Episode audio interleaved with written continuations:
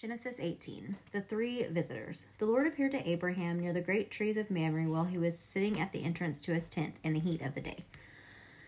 Abraham looked up and saw three men standing nearby. When he saw them, he hurried from the entrance of his tent to meet them and bowed low to the ground. He said, "If I have found favor in your eyes, my Lord, do not pass your servant by. Let a little water be brought, and then you may all wash your feet and rest under this tree. Let me get you something to eat so you can be refreshed and then go on your way, now that you have come to your servant." "Very well," they answered, "do as you say." So Abraham hurried into the tent to Sarah. "Quick," he said, "get 3 seahs of the finest flour and knead it and bake some bread." Then he ran to the herd and selected a choice tender calf and gave it to a servant who hurried to prepare it. He then brought some curds and milk and the calf that he had been prepared and set these before them. While they ate, he stood near them under a tree. "Where is your wife Sarah?" they asked him. "There, in the tent," he said. Then one of them said, "I will surely return to you about this time next year, and Sarah your wife will have a son." Now Sarah was listening at the entrance to the tent, which was behind him. Abraham and Sarah were already very old, and Sarah was past the age of childbearing. So Sarah laughed to herself as she thought, "After I was worn out and my Lord is old, will I now have this pleasure?" Then the Lord said to Abraham, "Why did Sarah laugh and say, 'Will I really have a child now that I'm old?' Is anything too hard for the Lord? I will return to you at the appointed time next year, and Sarah will have a son." Sarah was afraid, so she lied and said, "I did not laugh." But he said, "Yes, you did laugh." Abraham pleads for Sodom. When the men got up to leave, they looked down toward Sodom, and Abraham walked along with them to see them on their way. Then the Lord said, "Shall I hide from Abraham what I'm about to do? Abraham will surely become a great and powerful nation, and all nations on earth will be blessed through him. For I have chosen him, so that he will direct his children and his household after him to keep the way of the Lord by doing what is right and just, so that the Lord will bring about for Abraham what he has promised him." Then the Lord said, "The outcry against Sodom and Gomorrah is so great and their sin so grievous that I will go down and see what they have done is so bad as the outcry that has reached me. If not, then I will know." The men turned away and went towards Sodom, but Abraham remained standing before the Lord. Then Abraham approached him and said, "Will you sweep away the righteous with the wicked? What if there are 50 righteous people in the city? Will you really sweep it away and not spare the place for the sake of the 50 righteous people in it?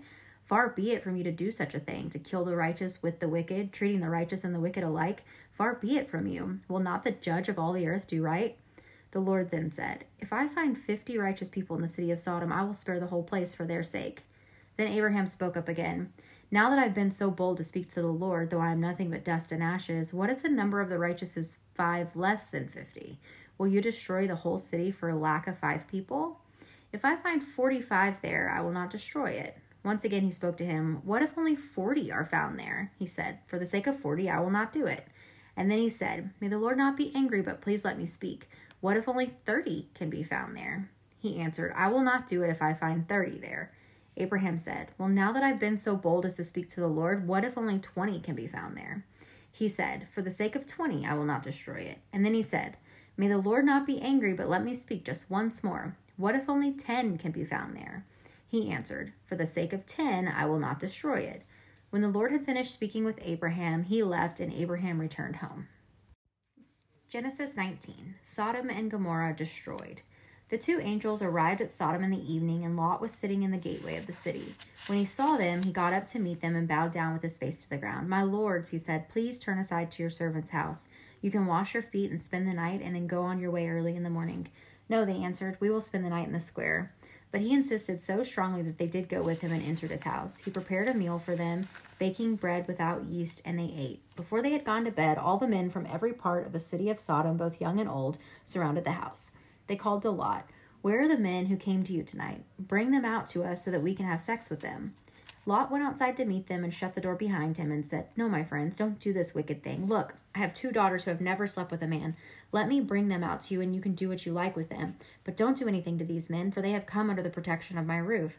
"Get out of our way," they replied. "This fellow came here as a foreigner, and now he wants to play the judge. We'll treat you worse than them." They kept bringing pressure on Lot and moved forward to break down the door. But the men inside reached out and pulled Lot back into the house and shut the door.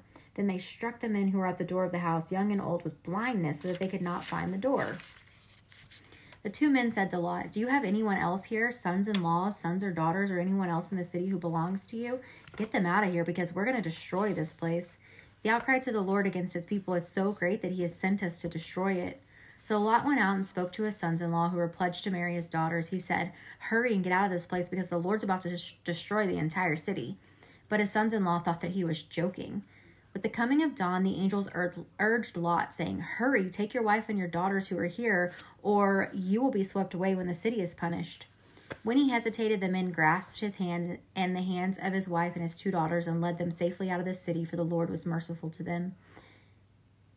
As soon as they had brought them out, one of them said, "Flee for your lives. Don't look back and don't stop anywhere in the plain. Flee to the mountains or you'll be swept away." But Lot said to them, "No, my lords, please, your servant has found favor in your eyes, and you have shown great kindness to me in sparing my life. But I can't flee to the mountains. This disaster will overtake me, and I will die. Look, here is a town near enough to run to, and it is small. Let me flee to it. It's very small, isn't it? Then my life will be spared." He said to him, "Very well, I will grant this request too. I will not overthrow the town that you speak of, but flee there quickly, because I cannot do anything until you reach it." That is why the town was called Zoar. By the time Lot reached Zoar, the sun had raised over the land. Then the Lord rained down burning sulfur on Sodom and Gomorrah from the Lord out of the heavens. Thus he overthrew those cities and the entire plain, destroying all those living in the cities and also the vegetation in the land. But Lot's wife looked back, and she became a pillar of salt. Early the next morning, Abraham got up and returned to the place where he had stood before the Lord. He looked down toward Sodom and Gomorrah, toward all the land of the plain, and he saw dense smoke rising from the land, like smoke from a furnace.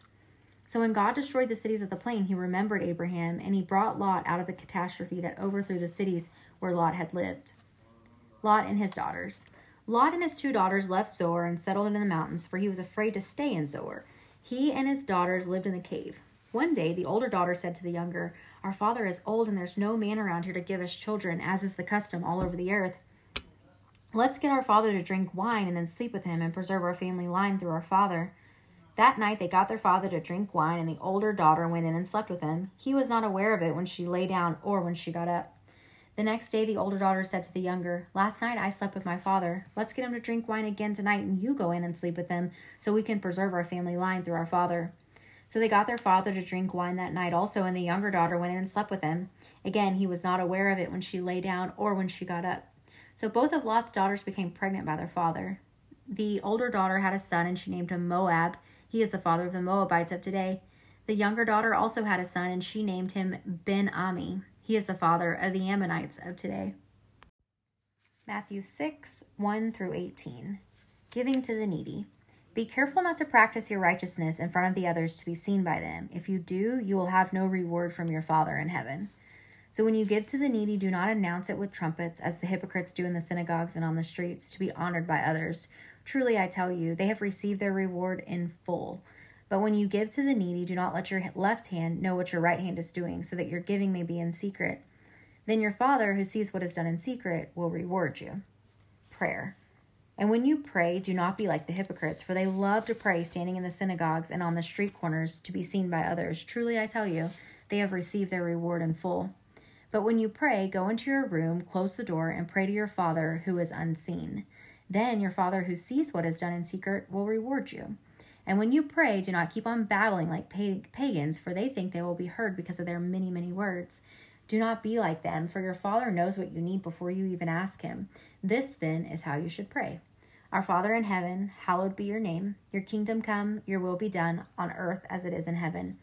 Give us today our daily bread, and forgive us our debts, as we also have forgiven our debtors. And lead us not into temptation, but deliver us from the evil one. For thine is the kingdom, and the power, and the glory, forever. Amen.